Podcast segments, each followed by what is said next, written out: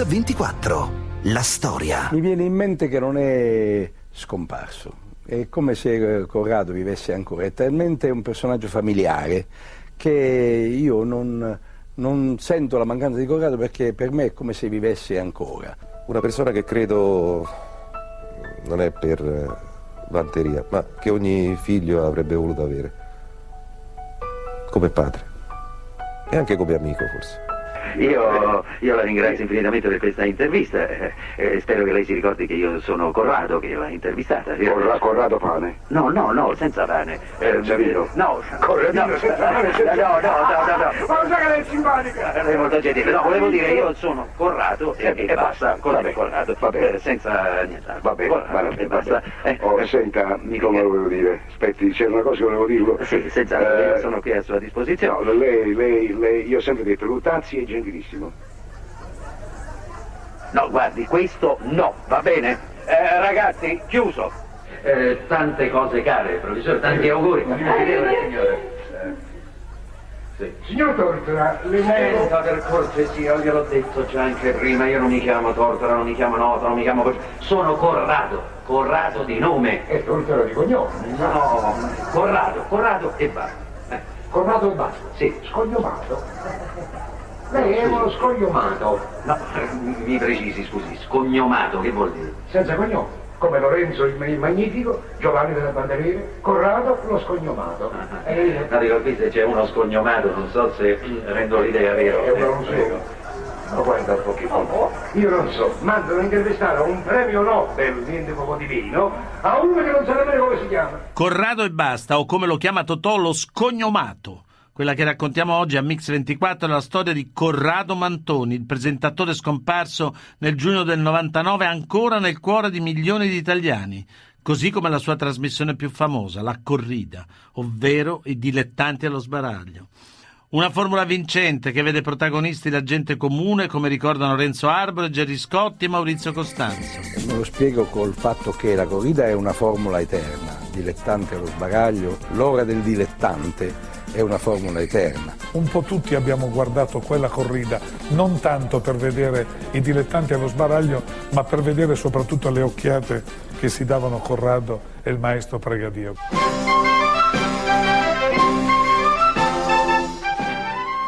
quando lui guardava, lui i, i- i partecipanti alla corrida mica li giudicava, li guardava e nel guardarli c'era un'ironia pazzesca. Ecco che strumento suona. Io faccio le, le pernacce sotto il braccio. Fa le pernacce Sotto sotto il il braccio.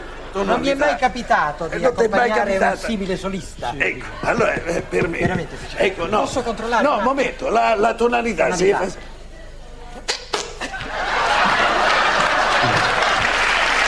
Che cos'era?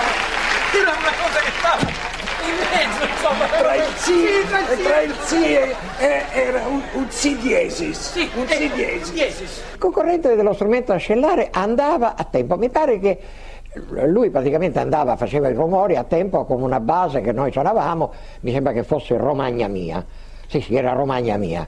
E allora era trutti, ti, trutti, ti, trutti, Romagna, trutti, ti, trutti, ti, trutti.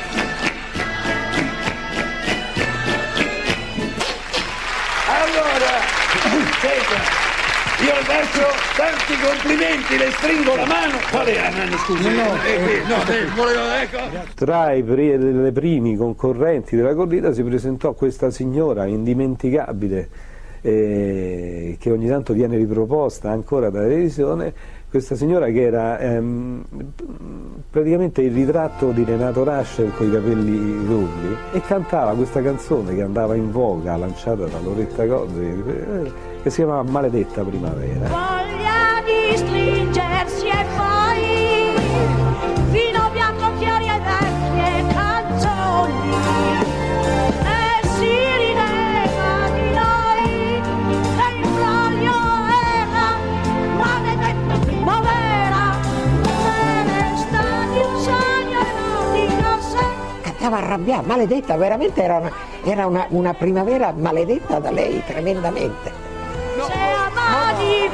No, chiedo, chiedo scusa, signor, signore, le chiedo, scusa, signor, scusa, signor, scusa, scusa, no, scusa, signor, no, le chiedo scusa, ma...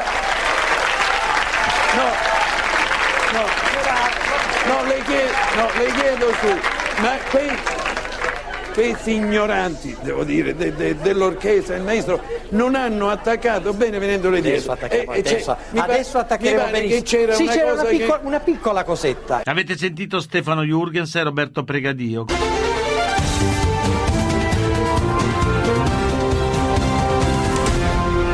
Mix 24. La storia. Ogni tanto mi chiedono lei cosa invidia a Corrado, cosa vorrebbe avere che... Ecco, quel pizzico di, di pepe, di sale, di cattiveria che lui riusciva a mettere nelle cose anche quando prendeva in giro qualcuno senza farlo notare. Ecco, forse se lo facessi io salterebbe subito all'occhio. Lui riusciva a farlo di taglio, di taglio come un tennista, come, come un artista. Aveva, aveva questo pizzico di amaro che non guastava. Bentornati a Mix 24, era Gerry Scotti, erede di Corrado nella conduzione della corrida su Canale 5, che lo definisce un maestro di ironia, un presentatore inimitabile. E dopo Corrado davvero forse non c'è stato nessuno come lui. Ma chi era Corrado Mantoni e quali sono stati i primi passi di una carriera che lo ha visto protagonista per 40 anni sia alla radio che alla televisione? Corrado nasce il 2 agosto 1924 a Roma. Di famiglia marchigiana, papà tipografo, mamma insegnante, a 20 anni lascia la facoltà di giurisprudenza ed entra in RAI. Ce ne parla il figlio, Roberto Mantoni. Papà vinse un concorso radiofonico nella- sempre prima della guerra come annunciatore radiofonico appunto nella, nella sede qui di Roma. Una del- delle frasi più famose fu anche quando, diciamo così, il periodo più fa, quando elesse la dichiarazione della fine della guerra. Interrompiamo le trasmissioni per comunicarvi una notizia straordinaria. Le forze armate tedesche si sono arrese agli anglo-americani. La guerra è finita. Ripeto, la guerra è finita. Con la sua voce inconfondibile, nel 1945 Corrado viene promosso conduttore radiofonico e presenta le prime trasmissioni. Ce ne parla Renzo Arbore. La radio era Corrado, per la mia generazione la radio era Corrado, era Nunzio Filogamo prima, ma insomma io ero piccolo con Nunzio Filogamo e poi era Corrado, la voce di Corrado che arrivava da Rosso e Nero, una rubrica per la quale tutti tornavamo a casa, stavamo lì intorno alla radio, vicino, eh, eccetera, era, era la voce di Corrado, che era la voce di un romano proprio romano, un romano pacioccone, generoso, che, che riceveva tutti, che comprendeva tutti. Rosso e nero, panorama di varietà. Presenta Corrado. Benvenuti al nostro spettacolo, spettacolo che è una scintillante rassegna in cui presenteremo il meglio delle riviste dell'annata. Ma la trasmissione che lo farà passare alla storia è La Corrida, che debutta nel 1968. A parlarcene Gerry Scotti. La corrida. Dilettanti allo sbaraglio presentati da Corrado. Complesso diretto da Roberto Pregadio. Regia di Riccardo Mantoni. Io faccio parte di quella generazione che correva a casa dal liceo, anzi dal ginnasio anche, per riuscire a sentire la corrida alla radio. Quindi di quest'uomo ho imparato prima a riconoscere la voce, poi chiaramente il volto, eccetera, eccetera, che era già familiare a mia madre, a mio padre e poi è diventato molto familiare anche a me. Però la voce, questa voce così particolare eppure così imitabile, perché poi nelle nostre rappresentazioni scolastiche oppure all'oratorio, eccetera, eccetera, c'era sempre qualcuno che si proponeva come imitazione di fare quella di Corrado. E penso adesso, pensandoci bene, che forse ci ho provato anch'io. E buonasera e benvenuti anche questa volta alla corrida. Lo stupore della notte spalancata. A questo punto non poteva mancare Corrado. Eccoci.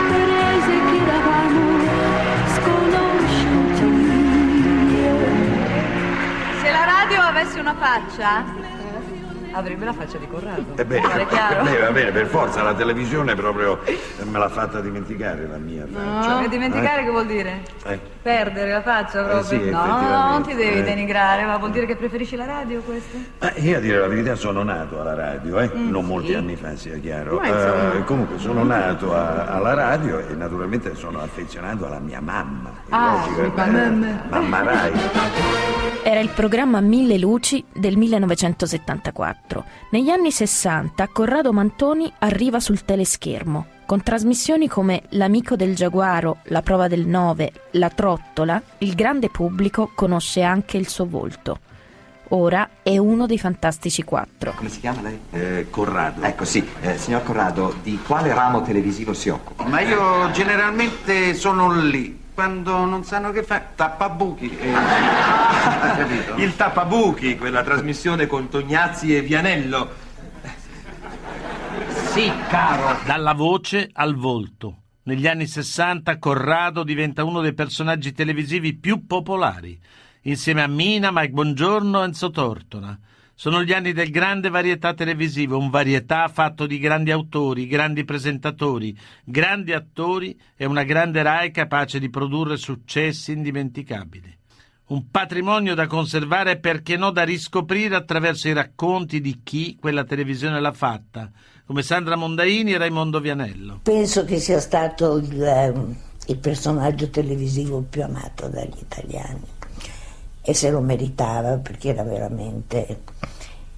E ci siamo divertiti molto, molto. Abbiamo sempre lavorato senza avere mai, mai, mai, mai, mai, mai un piccolo screzio.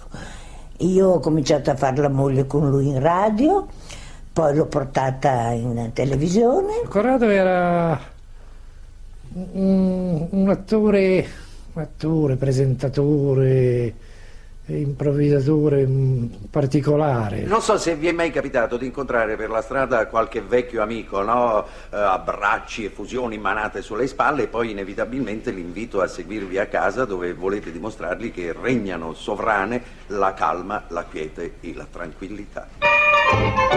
paura che tua moglie si rimproveri per avermi invitato a pranzo. Ma no, Eh, oh, ma cosa no. credi? Accomodati, Grazie, accomodati. grazie. Ma cosa dico credi? Che mia moglie sia un drago volante? Chiaro, io l'ho messa sotto, sai. Ah, ah, ah, qui in casa la comando a bacchetta. Cosa fai tu? Raimondo, per piacere! E stai zitto! Che maniera! Che maniera! No, questo lo devo dire io. che maniera. No, ma scusa, scusa, Eh, guarda, scusa. guarda, guarda che luce mi hanno dato. Va bene, ma non ha importanza, tanto non devi essere visto. Oh, eh, stavo dicendo del gioco, vi chiedo scusa, signori.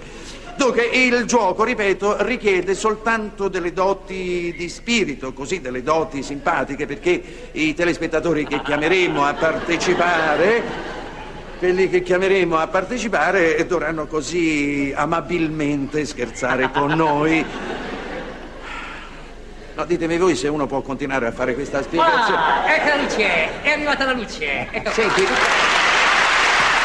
giocava sulla sua intelligenza, sulla sua rapidità di trasformare una situazione normale in una situazione comica. Quindi se anche tu sapevi fare l'imitazione, No, potevamo fare so. insieme. No, io non le so fare. No, eh? Ma com'è che non sa fare niente?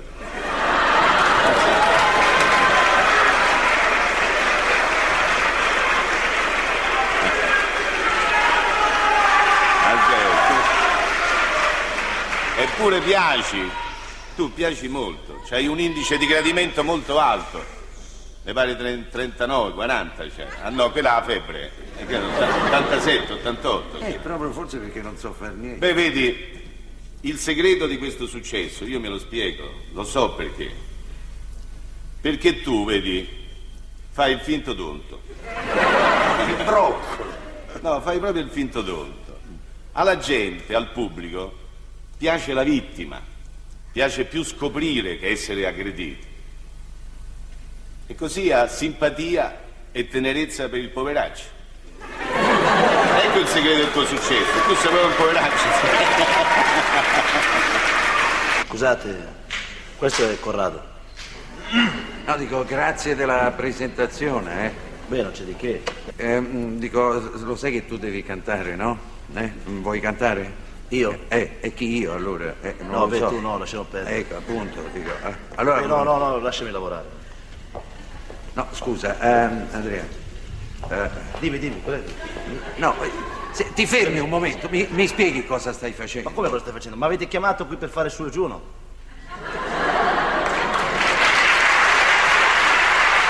La grazia con la quale il disincanto, l'ironia sottile, come dire, proprio Roma, tu pas, tu las, tu cas, tu.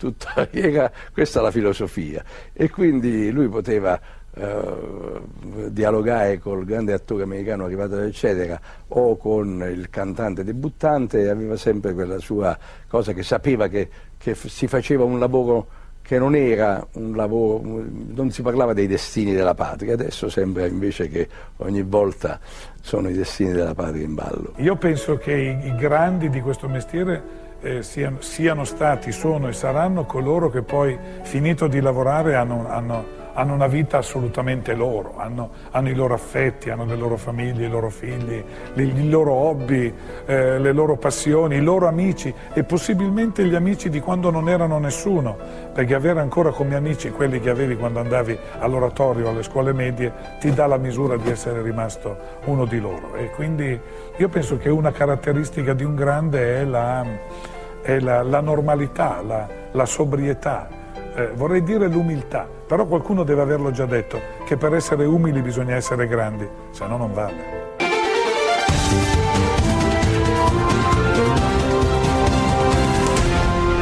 Mix 24. La storia.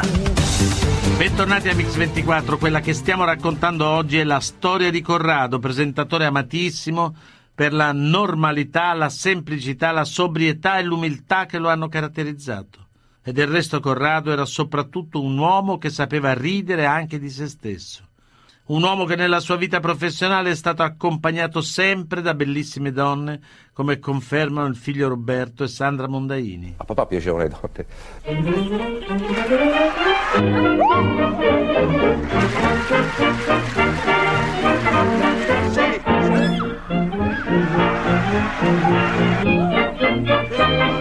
Lui piaceva alle donne, adesso non so quanti ne ha avute, se le ha avute, però non sono mai riuscita a scoprire niente. Scusa Corrado, se non sbaglio, prima ci davamo del tu, ti ricordi quando facevamo insieme quella trasmissione eh, in televisione rosso e nero? Ah sì, eh, eh, allora eh, ti ricordi? Eh, Sì, e questo mi fa tanto piacere. No, non farmi così, ti prego. non parlarmi così per questo appartamento. No, no, vuoi proprio che io, io te lo trovi? Non dirmelo con questi accenti così dolorosi e drammatici. Prego, cercamelo. Farò tutto per te, tutto, sì, tutto quello che vuoi.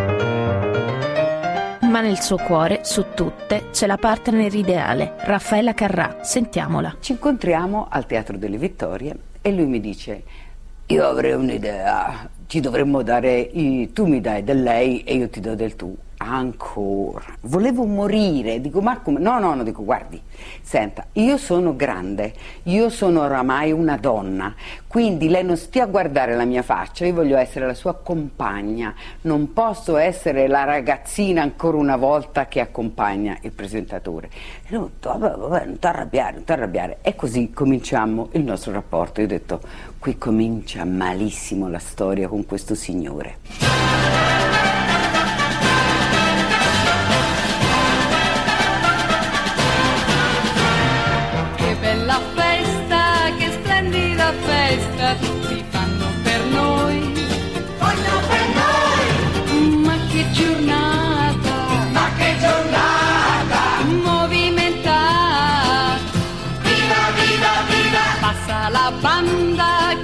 Chi la manda a suonare per noi. Solo per noi! La sua presa in giro era bonaria, la sua stima era profonda ed era un uomo pronto a qualunque evenienza, non c'era un testo, no- io da lui ho imparato molte cose. Cosa fai con questo bicchiere, scusa? No, scusa, io ho un problema. Mm, Ti dispiace assaggiare quest'acqua? Io non ho, non ho sete, e qui... Beh, lo so, ma ti chiedo una cortesia, assaggia l'acqua, tu assaggi l'acqua se sei gentile, no? Eh, scusa, eh, bevi un po'. Com'è? Ma, Normale, sì. Come ti senti? Bene. eh, No, ma io vorrei sapere allora perché il mio pesciolino rosso che vive in quest'acqua è morto, non ho capito. Ho imparato l'improvvisazione, ho, improvato- ho imparato ad essere me stessa, ma soprattutto una frase lui mi disse durante la prima canzonissima, Raffaella tu devi lavorare solamente con persone che senti vicino, non lavorare mai quando non senti la chimica perché poi diventa un inferno. Io ho detto, beh, io ho cominciato con te, mi trovo benissimo, è tutto casuale questa nostra chimica, però è stato un periodo fantastico. Sempre pieno di sorprese, Alighiero che è noschese, cambia naso, cambia faccia, poi gesticola e si sbraccia, si trasforma là per là e Piero Angela ti fa. Io questo momento lo ricordo come uno dei più divertenti della mia carriera. Azione.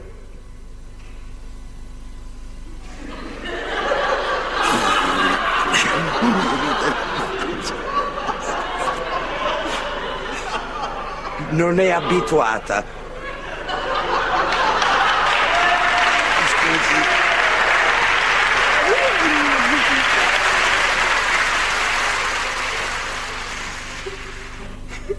Senta, io non sono mica un buffone qua, eh. Io sono un regista. Non è colpa mia. Quotato, scusi. Scusi, scusi, scusi. Adesso lo facciamo subito. Silenzio. Vi prego, anche voi, silenzio. Azione. Ti amo. Un abbraccio che non dimenticherò più. Venne Corrado a, al Televittorie. Non ho visto più niente, né il pubblico, né l'orchestra, né Dorelli, né niente. Gli ho dato un abbraccio e perché ho pianto? Pianto perché in quel momento ero riter- ritornata al 1970 con il mio compagno ideale, che è Corrado. hanno fatto delle edizioni di Canzonissima che sono rimaste nella storia. C'era una bellissima intesa fra loro, Raffaella aveva evidentemente un sentimento di grande rispetto per eh, questo signore, eh, credo che siano delle pagine di televisione memorabile. Ma Corrado non era solo un presentatore, un volto, era anche un autore, un autore vero che ha firmato quasi tutti i suoi successi televisivi con lo pseudonimo di Corima. Nascono allora successi indimenticabili che hanno fatto la storia della RAI come Domenica In. Ce ne parlano l'autore televisivo e amico Stefano Jurgens e l'annunciatrice Rosanna Vaudetti. Io mm, feci la prima, mi pare, proprio edizione della- di Domenica In. Corrado inventò Domenica In, è l'inventore di Domenica In, eh, scriveva, eh, che poi voleva dire mm, essenzialmente Domenica in casa, era un programma nato contenitore per tenere compagnia alle famiglie Il ruolo dell'annunciatrice un tempo era un ruolo molto contegnoso, un ruolo serio e Corrado invece lo sfatò, insomma, quando ci invitava a Domenica In era sempre lì che si ammalaccava, pensava ma che scherzo posso farle oggi. Tu dovresti fare proprio l'annuncio come, eh, come la voce nella tempesta. Eh, eh, abbassiamo un pochetto le luci, creiamo questi effetti, mettiamo eh, il disco di suoni, eh, di, di- di rumori, di, di tuoni, eccetera. Anche voi annuncia questo disco ring così, sì, sì, sì, da, da qui, da qui, da qui, da qui, da qui, da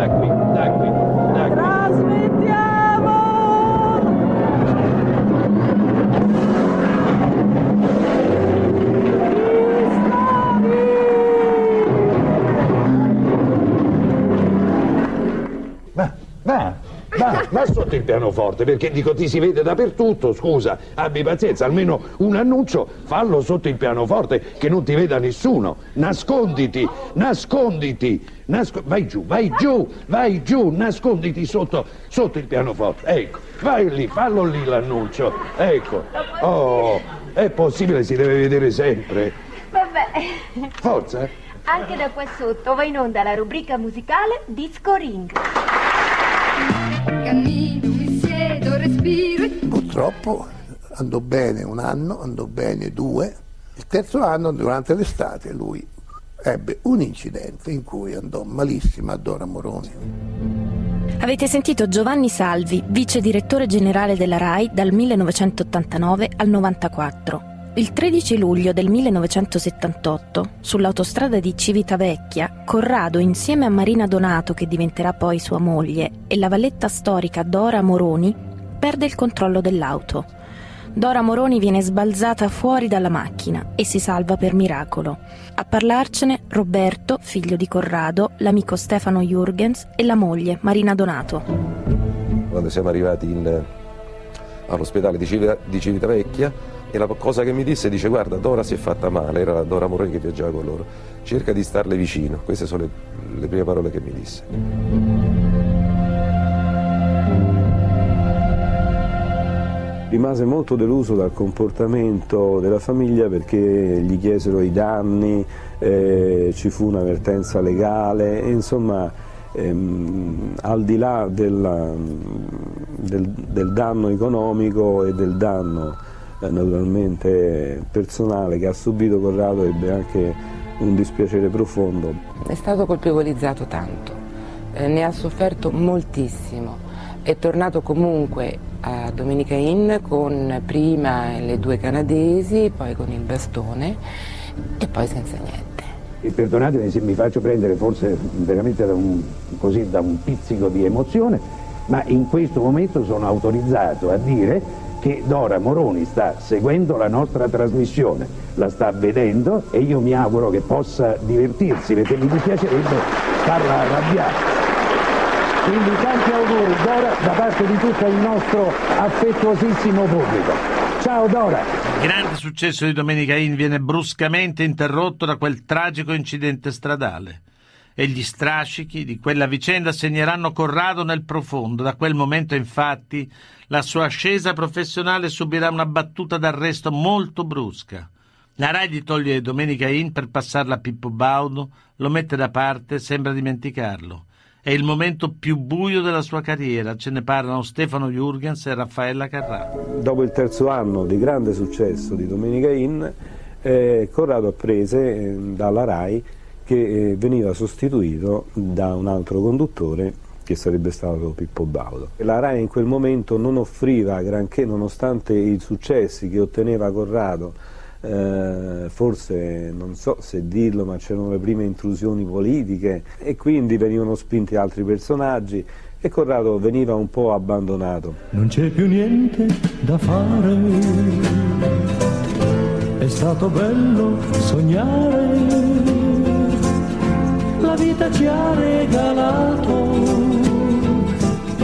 dei lunghi giorni felici, qualcosa che il tempo non cambierà mai. Mi telefono il dottor Salvi e mi dice vuoi fare fantastico? E siamo nell'83 credo. Io sono qui con un pizzico di nostalgia. Allora ho detto, guardi dottor Salvi, io lo faccio se lo fa con me Corrado. E mi sento ancora a casa mia sensazione unica. Ho incontrato un altro Corrado, un Corrado più sensibile, più delicato. E io dicevo, ma come mai non è felice? Non era felice.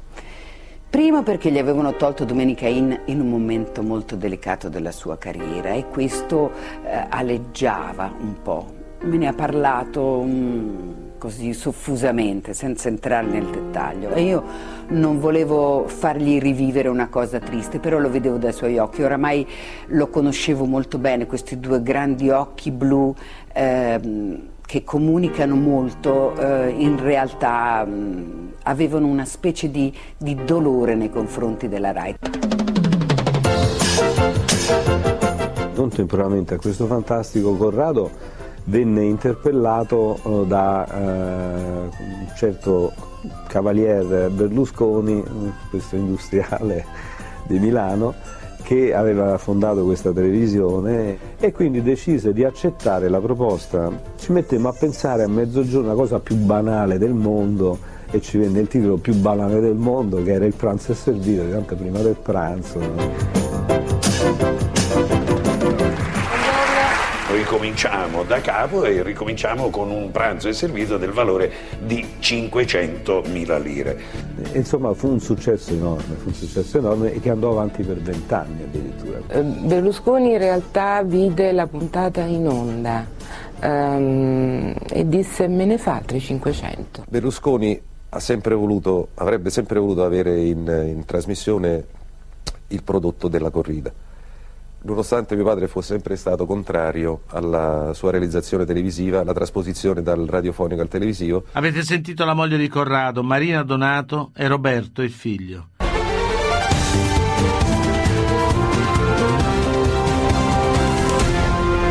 Mix 24. La storia. Bentornati a Mix24, stiamo raccontando la storia di Corrado Mantoni. La RAI, come aveva già fatto con Mike Bongiorno, si lascia scappare non solo una colonna portante come Corrado, ma anche un format, un forum vincente ed eterno, la corrida, che diventerà appunto una delle trasmissioni di maggior successo di Mediaset. Per Corrado una nuova giovinezza, arrivano nuovi successi, nuovi riconoscimenti, una popolarità se possibile ancora maggiore, come spiega Gianni Ippoliti. La corrida televisiva, uno dei pochi esempi di grande successo di programma radiofonico diventato varietà. Alla base di questo la sua grande intuizione, quella, come abbiamo detto tutti, di far diventare protagonista la gente comune.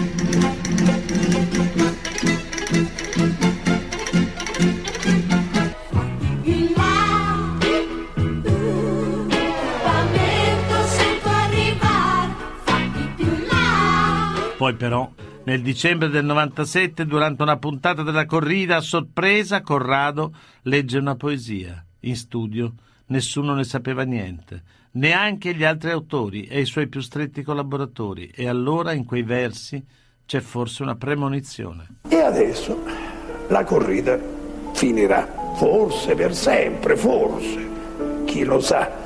Qualcuno, e questa è ormai un'istituzione, tra un poco ne farà un'imitazione. Pazienza, io mi sono divertito per tanti anni ed è arrivato il tempo di dare il mio commosso ben servito, ma chi lo sa se poi non me ne pento. È l'8 giugno del 1999 quando nella clinica Villa Margherita di Roma, dove era ricoverato per una neoplasia polmonare all'età di 74 anni, muore Corrado Mantoni. Lo so, mi mancherete eppure tanto. E se c'è stato uno scemo del paese, oh, mi ha insegnato, non sapete quanto, a sorridere e a non aver pretese. Dario Ballantini, pittore, imitatore, attore. Lei ha conosciuto Corrado, ma soprattutto ha debuttato in tv nel suo programma Ciao Gente. Come è andato questo incontro? Beh, dunque, è stata una cosa per un ragazzo di 19 anni notevole perché eh, io con il mio collega di, di liceo eh, facevamo delle imitazioni, degli spettacoli di cabaret.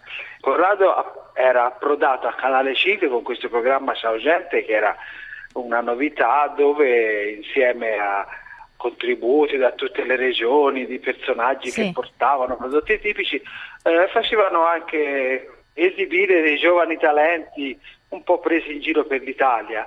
E un nostro compagno di classe mandò la richiesta a nostra insaputa a No. questo programma dicendo ci sono due ragazzi a Livorno che fanno delle imitazioni eccetera.